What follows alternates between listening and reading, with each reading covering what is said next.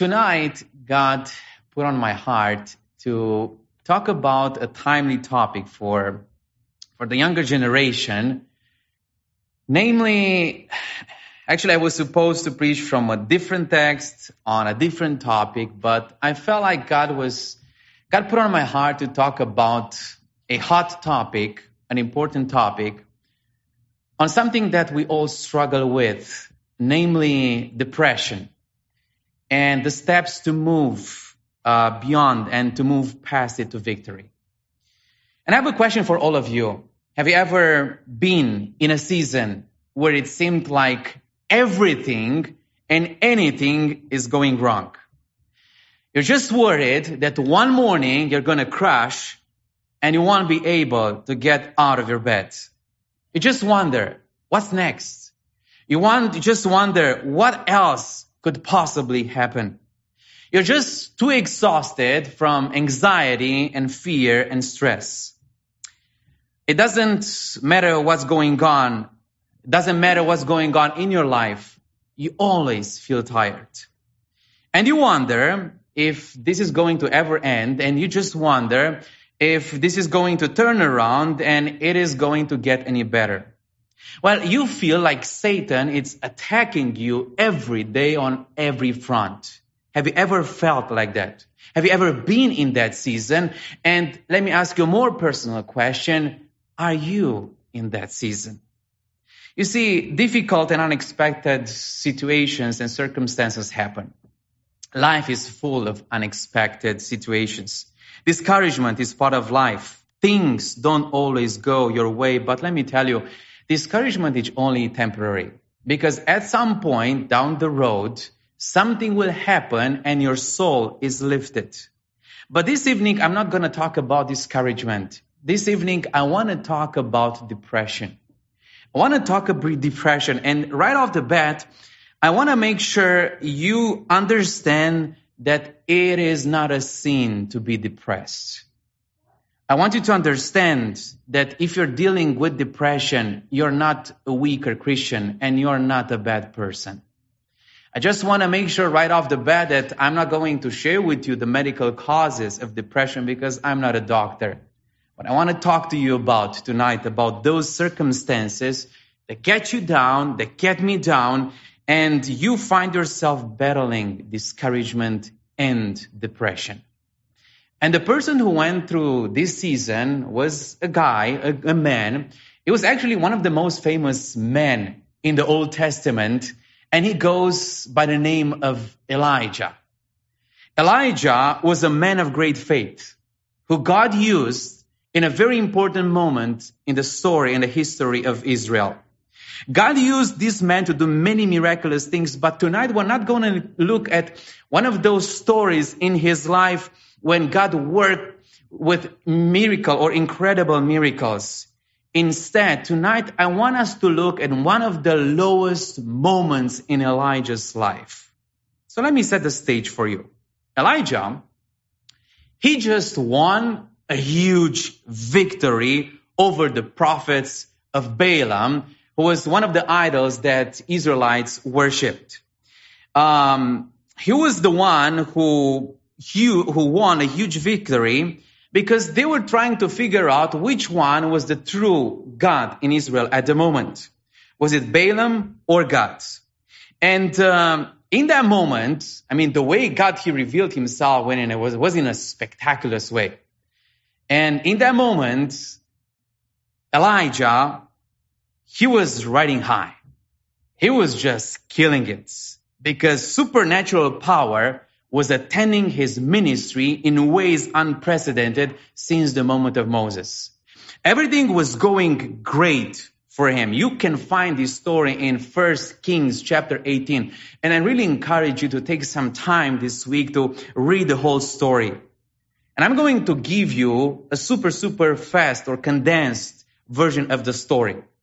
On Mount Carmel, two altars were built. And on each altar, there was a sacrifice. Now, whichever God was real, that God was supposed to send fire from heaven and consume that sacrifice. Well, first, it was the prophets of Balaam that they went first. And uh, the story goes that they started crying and yelling and praying. And at some point, they started cutting themselves, calling on Balaam, their God that they worshipped. What happened? He never showed up. There was no fire. And after that, Elijah came up.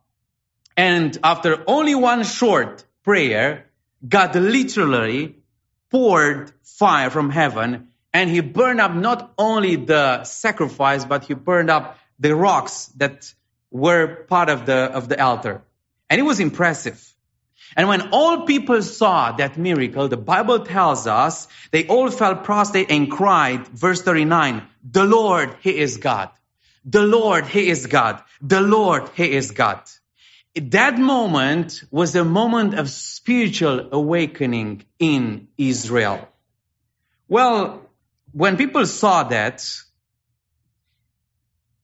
everybody started listening and watching Elijah. And that moment, Elijah became very famous and popular. Everybody was just looking and listening to him. Everybody was one person who hated Elijah. And the name of that person was Queen Jezebel. And she was angry and she was jealous. And in chapter 19, verse 2, so I'm going to read verse by verse. I'm going to go verse by verse. So I want to encourage you to keep your Bibles open. In verse 2, chapter 19, the word says, Then Jezebel sent a messenger to Elijah saying, so may the gods do to me, and more so also, if you do not make your life as the life of the one of them by this time tomorrow. In other words, Elijah, tomorrow I'm coming for you. And if this is the last thing I'm gonna do, I'm going to kill you. Now, after Elijah won against the prophets of Balaam, after Elijah prayed and the rain came after three years of drought, we're being told that Elijah, instead of getting a place in the palace, Elijah, instead of getting a promotion for what he has done, spiritually speaking, in the people of Israel, we're being told that instead he gets a death threat from the queen. Now, I also think that he would be bolstered up with confidence by the supernatural power that attended his ministry, but this is not the case because you look at Elijah after he gets this death threat and he runs. He runs for his life. He actually, the Bible tells us that he leaves his servant back in Beersheba, which is him basically saying, you know what? I quit. I'm going to end up my ministry. I'm done. I'm leaving the ministry. I'm firing my staff. I'm going to leave my, my, my servant back in Beersheba. It's over. The jig is up and, and, and I'm going to be done with God's ministry because I'm facing this death threat. But you know what? Like Elijah, you and I, we got depressed when things don't go our way we get depressed when things don't go the way we expect. For instance, you expected to get a good grade at school. You studied for so many days and instead you failed the test. Well, you hoped that you would get a raise. Instead, you got laid off. You hoped that, or you expected that he would marry you or she would marry you. Instead, he or she dumped you. You expect to make nice profits on your investment. Instead, you're losing money. Well, you expect to withstand that temptation, but instead you fall prey to it over and over again. You expect health, instead you get sickness. You expect to get ahead, and instead you're falling behind. And you see this gap between what you expect and what the reality is that's the source of our discouragement. You expect one thing and the reality is different. And that gap between my expectation and reality, that is the source of discouragement. And that's where a lot of people lose their faith. And that's why a lot of people lose their faith. And that's why a lot of marriages are failing. Well, you look at verse three, then he was afraid. And he arose and ran for his life and came to Beersheba, which belongs to Judah, and he left his servant there. Elijah was afraid and he ran for his life. You see, Elijah defeated all the prophets of Balaam, which were a lot of them, but he was scared of one woman, a powerful woman that was the queen back then. His hopes, his dreams, his deepest desires for a national repentance of the people of Israel, they all were dashed upon the rock of the reality of Jezebel's hardened heart and Jezebel's death threats. And you see, sometimes when things go wrong, you and I forget about the power and the strength of the gods we serve. Well, verse 3, he left his servant there. Now, you see, Elijah, I think, had he kept his servant, well, his servant might have said, Hey, Elijah, wake up. Hey, Elijah, snap out of it. Remember all those Baal prophets that we killed. Remember when came, when rain came after we prayed. Remember those moments. Remember when, when God gave us victory. I mean, we can face this woman. We can handle this woman. So let's go back to the capital and face the challenges. But no, Elijah didn't hear that. You know why he didn't hear that? Because the servant that was supposed to say those encouraging words, he left him behind. Because in the moments of distress, he retreated in solitude. And we do the same things, don't we? When things go bad in our lives, what do we do? We withdraw. When things go bad, when things go bad, the people who are supposed to encourage us and challenge us, we left them behind.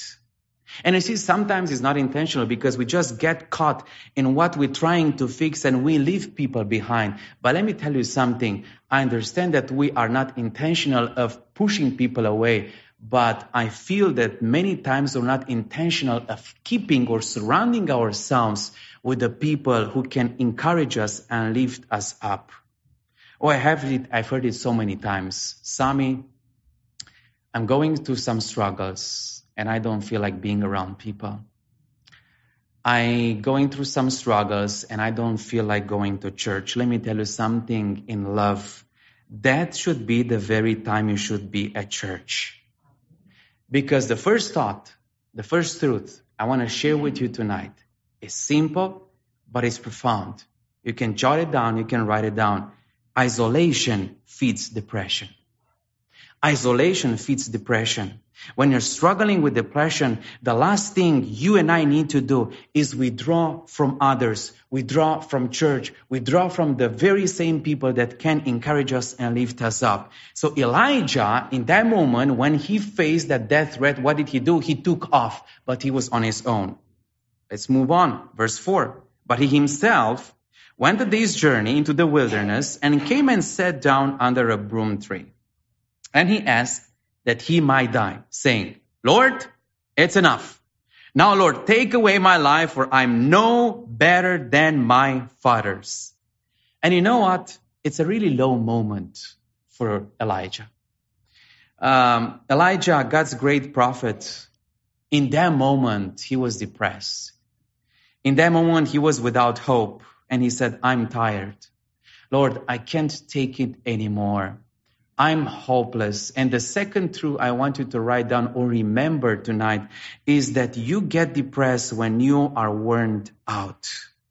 Sometimes it feels like I'm in a huge hole. And the more I shovel, the more I try to dig my way out of that hole, I feel that the more, the further down I go and the bigger the hole gets. And you find yourself thinking, Lord, it's too much. I can't take it anymore. So Elijah continued. And listen what he said. Verse 4. He said, Lord, it's enough now. Lord, take away my life, for I'm no better than my fathers. Well, the third truth I want us to remember tonight is that you get depressed when you compare yourself to others. You see, what I notice is that when we compare ourselves to others, we always compare our weakness to others' strengths. I compare my weakness to other people's strengths.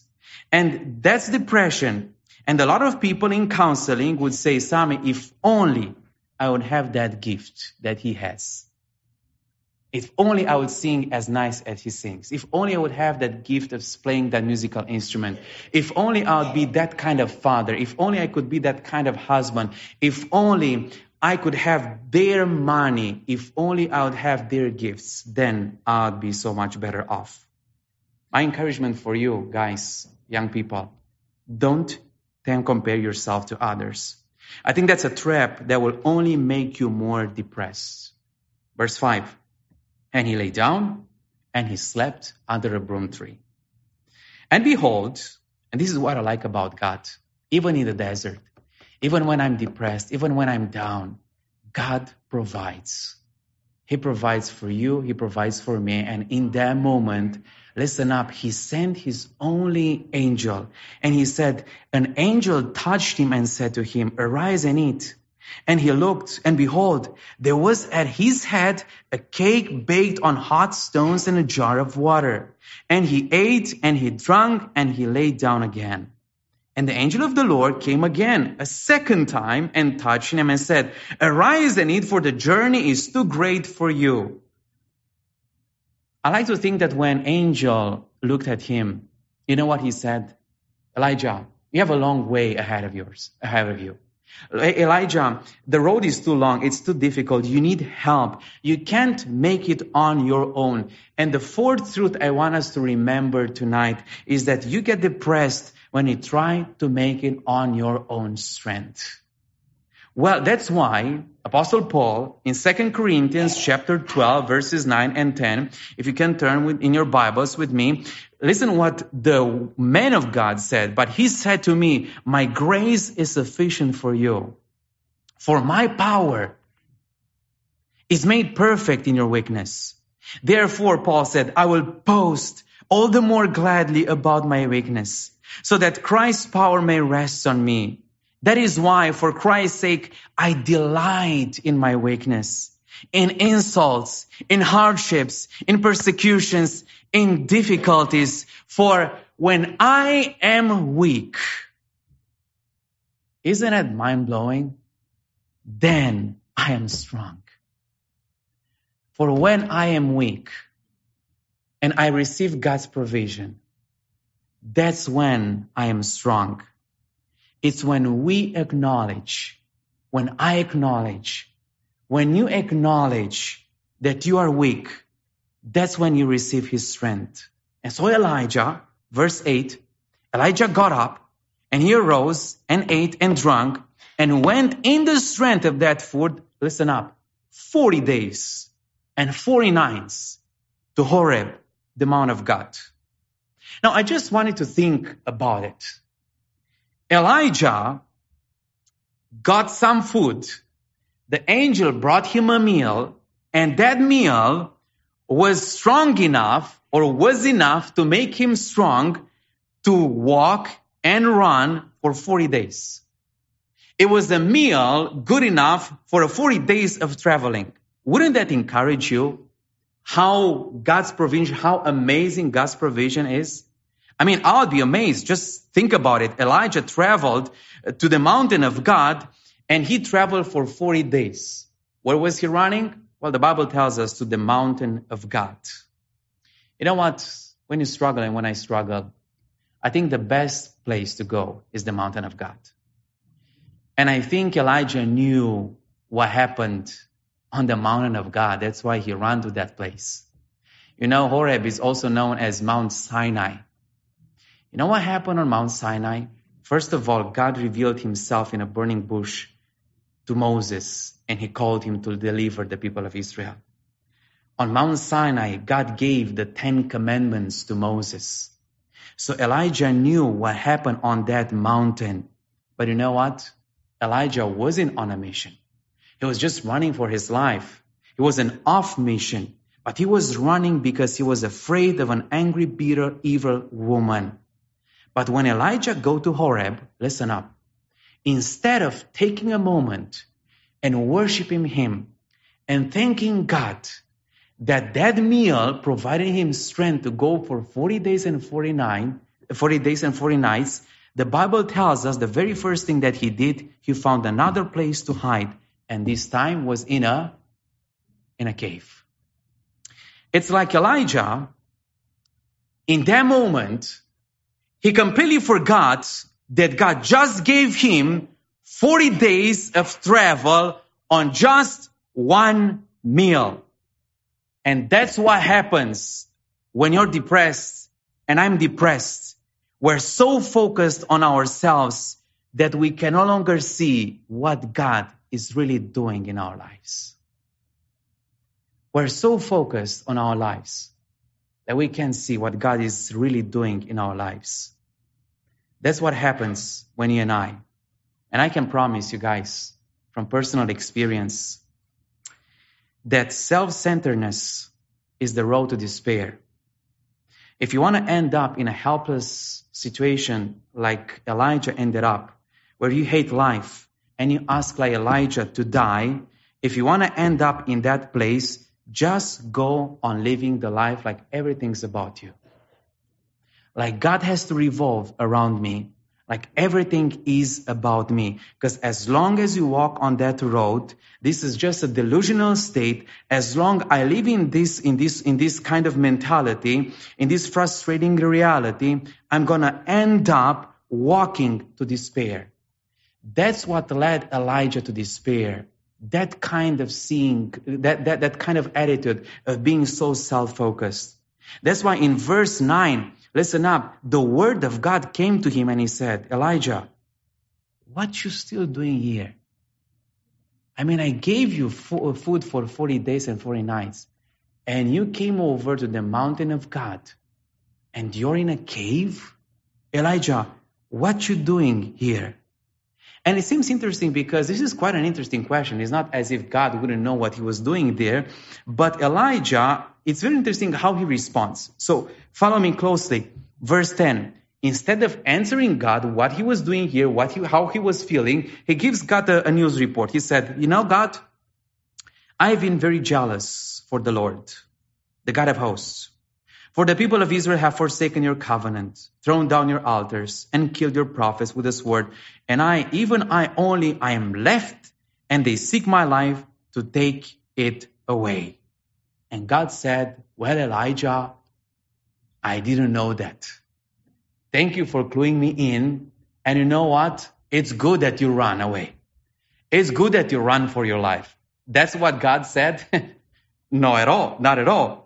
So God looked at him and you know, I feel bad about Elijah because those news reports, th- those news report, they, they emphasize that he was really depressed and he was just wallowing in his self-pity. And when you are, and I am in deep valley, you feel alone. And the worst thing that can happen is I lose perspective. I lose perspective of who God is and what he can do. When you and I allow all the bad things to block my focus, when you and I allow all the people who hurt me to, to, to, to block my focus, I won't see past through the people. I won't see past through those circumstances and see that God is still working. It's so crazy to think that Elijah thought that everything's over, but you know what? His eyes were blind that he could not see that everything that was going on was unfolding according to God's plan. He was so blind to see that God was still on his side and he was working on his behalf. And that's the reason so many of us go hopeless. The reason you and I go to despair is because we lost sight of who God is. That's why so many times we exaggerate. That's why sometimes every mistake people makes people make. It's an attack. That's why when somebody doesn't greet me or say hello, I feel like they have a plan or they have an agenda. That's why I feel like everyone is against me. That's why I feel that everybody talks about me. That's why I feel that every have, everybody has everything I have nothing. That's why I'll feel that I'll never get out of debt. That's why I feel like nobody lo- loves me. That's why I feel like I'm, I'm never gonna find a person like that. That's why I feel so hopeless. Why? Because I lose sight of who God is. And that's the sign you and I get depressed. You know it's not true. And I know it's not true. but I'm still wallowing in self pity. He moved from a tree to cave. And you and I move from tree to cave. And we know that that's not the place I'm supposed to be. And you know what? In that moment, God spoke to him. Because God wants to speak to each and every single one of us tonight. And his message is Elijah, you're in a cave, but you're not supposed to be there. Elijah, you have to move a few feet away. You have to get over. You have to meet, uh, to move a little bit from that tree. You have to come out of that cave because that cave and that tree and whatever is in front of your eyes, it's blocking your view. You have to take a few steps back. You have to move to, to right or left. You have to make a change in your life. You have to come outside of that cave because you have to look up and see that I am still working in your life. God said to Elijah, verse 11, go out and stand on the mountain before the Lord. You see, it's interesting because up to this moment, Elijah was just running and running and running for his life. And you never see him once stopping in the presence of God. And God said, you were just running for your life, but I wanted to do something. Get out of that cave, Elijah, because I'm on my way. So uh, God tells Elijah where to go because he wants to show him his glory, that his glory might change his perspective. And you see, when you and I are depressed, the tendency is to isolate ourselves. So my question, my encouragement for you as young people is don't isolate and don't stay at home. Go to church. You know why? Because fighting depression is by getting in the presence of God. What is church? Among other things, church should be the place where we meet God. Amen. Church should be the way, the place where we invite God's presence and we feel God's presence. So when you are depressed, my encouragement for you is to seek your community of faith, seek people, seek the presence of God. Often that one step helped me a lot when I went through the valleys. Often just turning on a song of worship changed everything for me. Sometimes just opening the Bible and reading just one verse changed my perspective on my problems. Because when I open up my eyes, when God opened up my eyes, then all my worries of my life diminished. Then I realized that all my problems compared to God, all my fears compared to God are getting smaller and smaller. That's why in verse 11 and 12 we read, and behold, the Lord passed by and a great and a strong wind tore the mountains and broke in pieces the rocks before the Lord. But the Lord was not in that wind. And after the wind, an earthquake, but the Lord was not in that earthquake. And after the earthquake, a fire, but the Lord was not in that fire. And after the fire, the sound of a low whisper. I wish I was there to see that display of power and force. I think it was better than any other firework uh, show. But God wasn't in that wind. God wasn't in that fire. God wasn't in that earthquake. It was when silence came.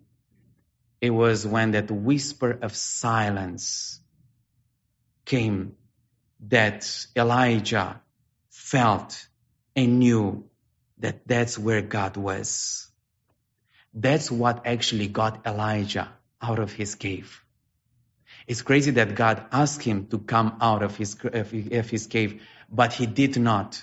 But the moment he heard that whisper, that's when he knew that God was there. You so as, as an application, I feel like sometimes we are afraid of silence. I don't know, for some reason, when, when, when I ask the church, let's keep some moments of silence, I feel like I feel some people were starting coughing because they don't feel comfortable in the silence. And, and, and personally, when, when we have those moments of silence, we try to go away. We, we, we try to, to, to, to go away as fast as we can from them. But I'm afraid if we're running from silence, we can miss God's presence. And we can miss what God has for you and for me. And when Elijah heard it, the silence, God says that he pulled his cloak over his face and he went out and stood at the mouth of the cave. You see, he obeyed God eventually. You would ask, well, didn't God tell him to go out of the cave? Yes, he asked him, but he finally obeyed. And the fifth truth I want us to remember tonight is that if you want to overcome depression, obey God. I know it's simple, but how you will ever escape the situation if you don't obey God? Do what He says. I read a Twitter uh, uh a post uh, a long time ago. Some guy said, "Well, if you want to hear God, read His book, read the Bible. If you want to hear God speaking louder, then read the Bible at loud, and you will hear God speaking to you louder." It's funny, but it's so true. Well, I was thinking tonight to come up with the top 10, uh, 20 things you can do to obey God. But you know, I was thinking that you better know what God asked you to do and you're not still doing. You better know what God asked you to do, what He told you to do, and you're still disobedient. And let me tell you something if you're actively living in disobedience, expect depression to continue. The moment and I obey God's word, the moment and I do what's in this Bible, that's when I invite God's presence. And that's what, that's the moment when God starts working in my heart. Verse 13, and behold, there came a voice to him and said, what are you still doing here, Elijah? Same question as before, same answer. Verse 14, the very same words. Well, God, if you read in verse 15, God said, Go return to your way to the wilderness of Damascus. And when you arrive, you shall anoint Hazael to be king over Syria. And Jehu, the son of Nimshi, you shall anoint to be king over Israel. And Elijah, the son of Shaphat, and Abel Meholah, you shall anoint to be prophet in your place. God spoke to him. And after he asked him, what's he doing there? You know what? God told him that it's time to go. He said, Elijah, you've been on the Mount of Sinai, but it's time for you to move. It's time for you to go back and fulfill what you were supposed to do in the first place. Leading Israel in a moment of revival, anointing prophets, anointing kings. God said, Elijah, it's been long enough. Get up get out of the cave. Time for you to get back on track. And God's message for you and I is that the worst thing you and I can do is to quit God in life's worst moments. Don't stop there. Keep going. Keep moving. Fulfill what God has called you to do. Be faithful and obedient. Yes, it's true. Elijah ran from, from, from, from Queen, but he was, he was, he was actually running from, from the God has plan, eh, for the God plan, for the, for the plan God had for him. So don't make the same mistake. If you want to get out of depression, I know it's so tempting to run away from church, but my advice for you is get back in worship. Start volunteering at kids. Go back to Stasi. Do whatever you were supposed to do or you, God called you to do. If you, if you feel like that, that you have to go away from church, go back to the mission that God entrusted in your heart, in your hands. Because, well, you may say, well, shall I pretend that everything's okay? No, don't pretend. But if you feel isolated and alone, don't quit. Go back to the ministry that God called you to do. Well, verse 18, and I'm going to close with this idea. He said, Yet I will leave 7,000 in Israel, all the knees that have not bowed to Baal, and every mouth that has not kissed him. Now, do you remember that when God asked Elijah, What you doing in this cave? he said, God, you know, I'm the only one left. And God let him go. And God let him talk about what was on his heart. But later on, God bring this, this idea back and he says, you know what, Elijah, you're not the only one. There are seven more thousand people in Israel who have not bowed down to Baal and, and they follow me. You're not the only one in Israel that's still worshiping me. And God reminds him that he is not alone. And the last truth and the last idea and the last important principle that I want all of us to remember tonight is that if you're trying to overcome depression, remember that you are not alone that God is with you. Your spiritual family is with you. You're not alone. There are people in this church that will fight this battle with you. So don't hide under a tree. Don't hide in a cave. Don't withdraw. Don't go alone. Come out of that cave and ask other people to fight with you. That's what the church is supposed to be, and that's what church is for. So if you're in a moment of discouragement, if you're in a moment of depression, that's not something to be ashamed of. The shame keeps you keep the, the way you keep shame of uh, the way you keep depression from you is to accept the love of God and the prayers of God's people. I encourage you tonight. I encourage you to fight this battle with other people that are true believers. They want to fight this battle for you and invite Jesus and invite Jesus to help you defeat this demon and help Jesus and invite Jesus who conquered not only the death, not, con- not only the Satan, who conquered his tools that he's using today to deceive his children. Invite his power of resurrection. Invite his love. Invite his purpose. Invite his salvation to help you conquer this problem.